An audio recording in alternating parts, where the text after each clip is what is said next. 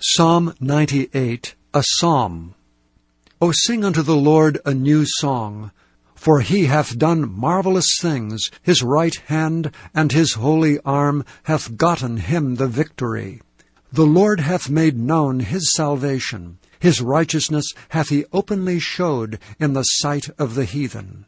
He hath remembered his mercy and his truth toward the house of Israel. All the ends of the earth have seen the salvation of our God.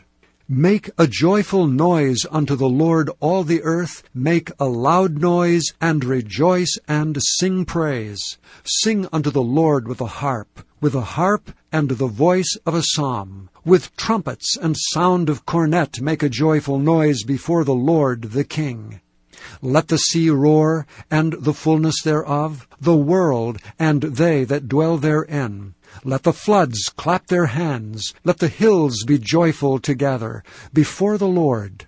For he cometh to judge the earth. With righteousness shall he judge the world, and the people with equity.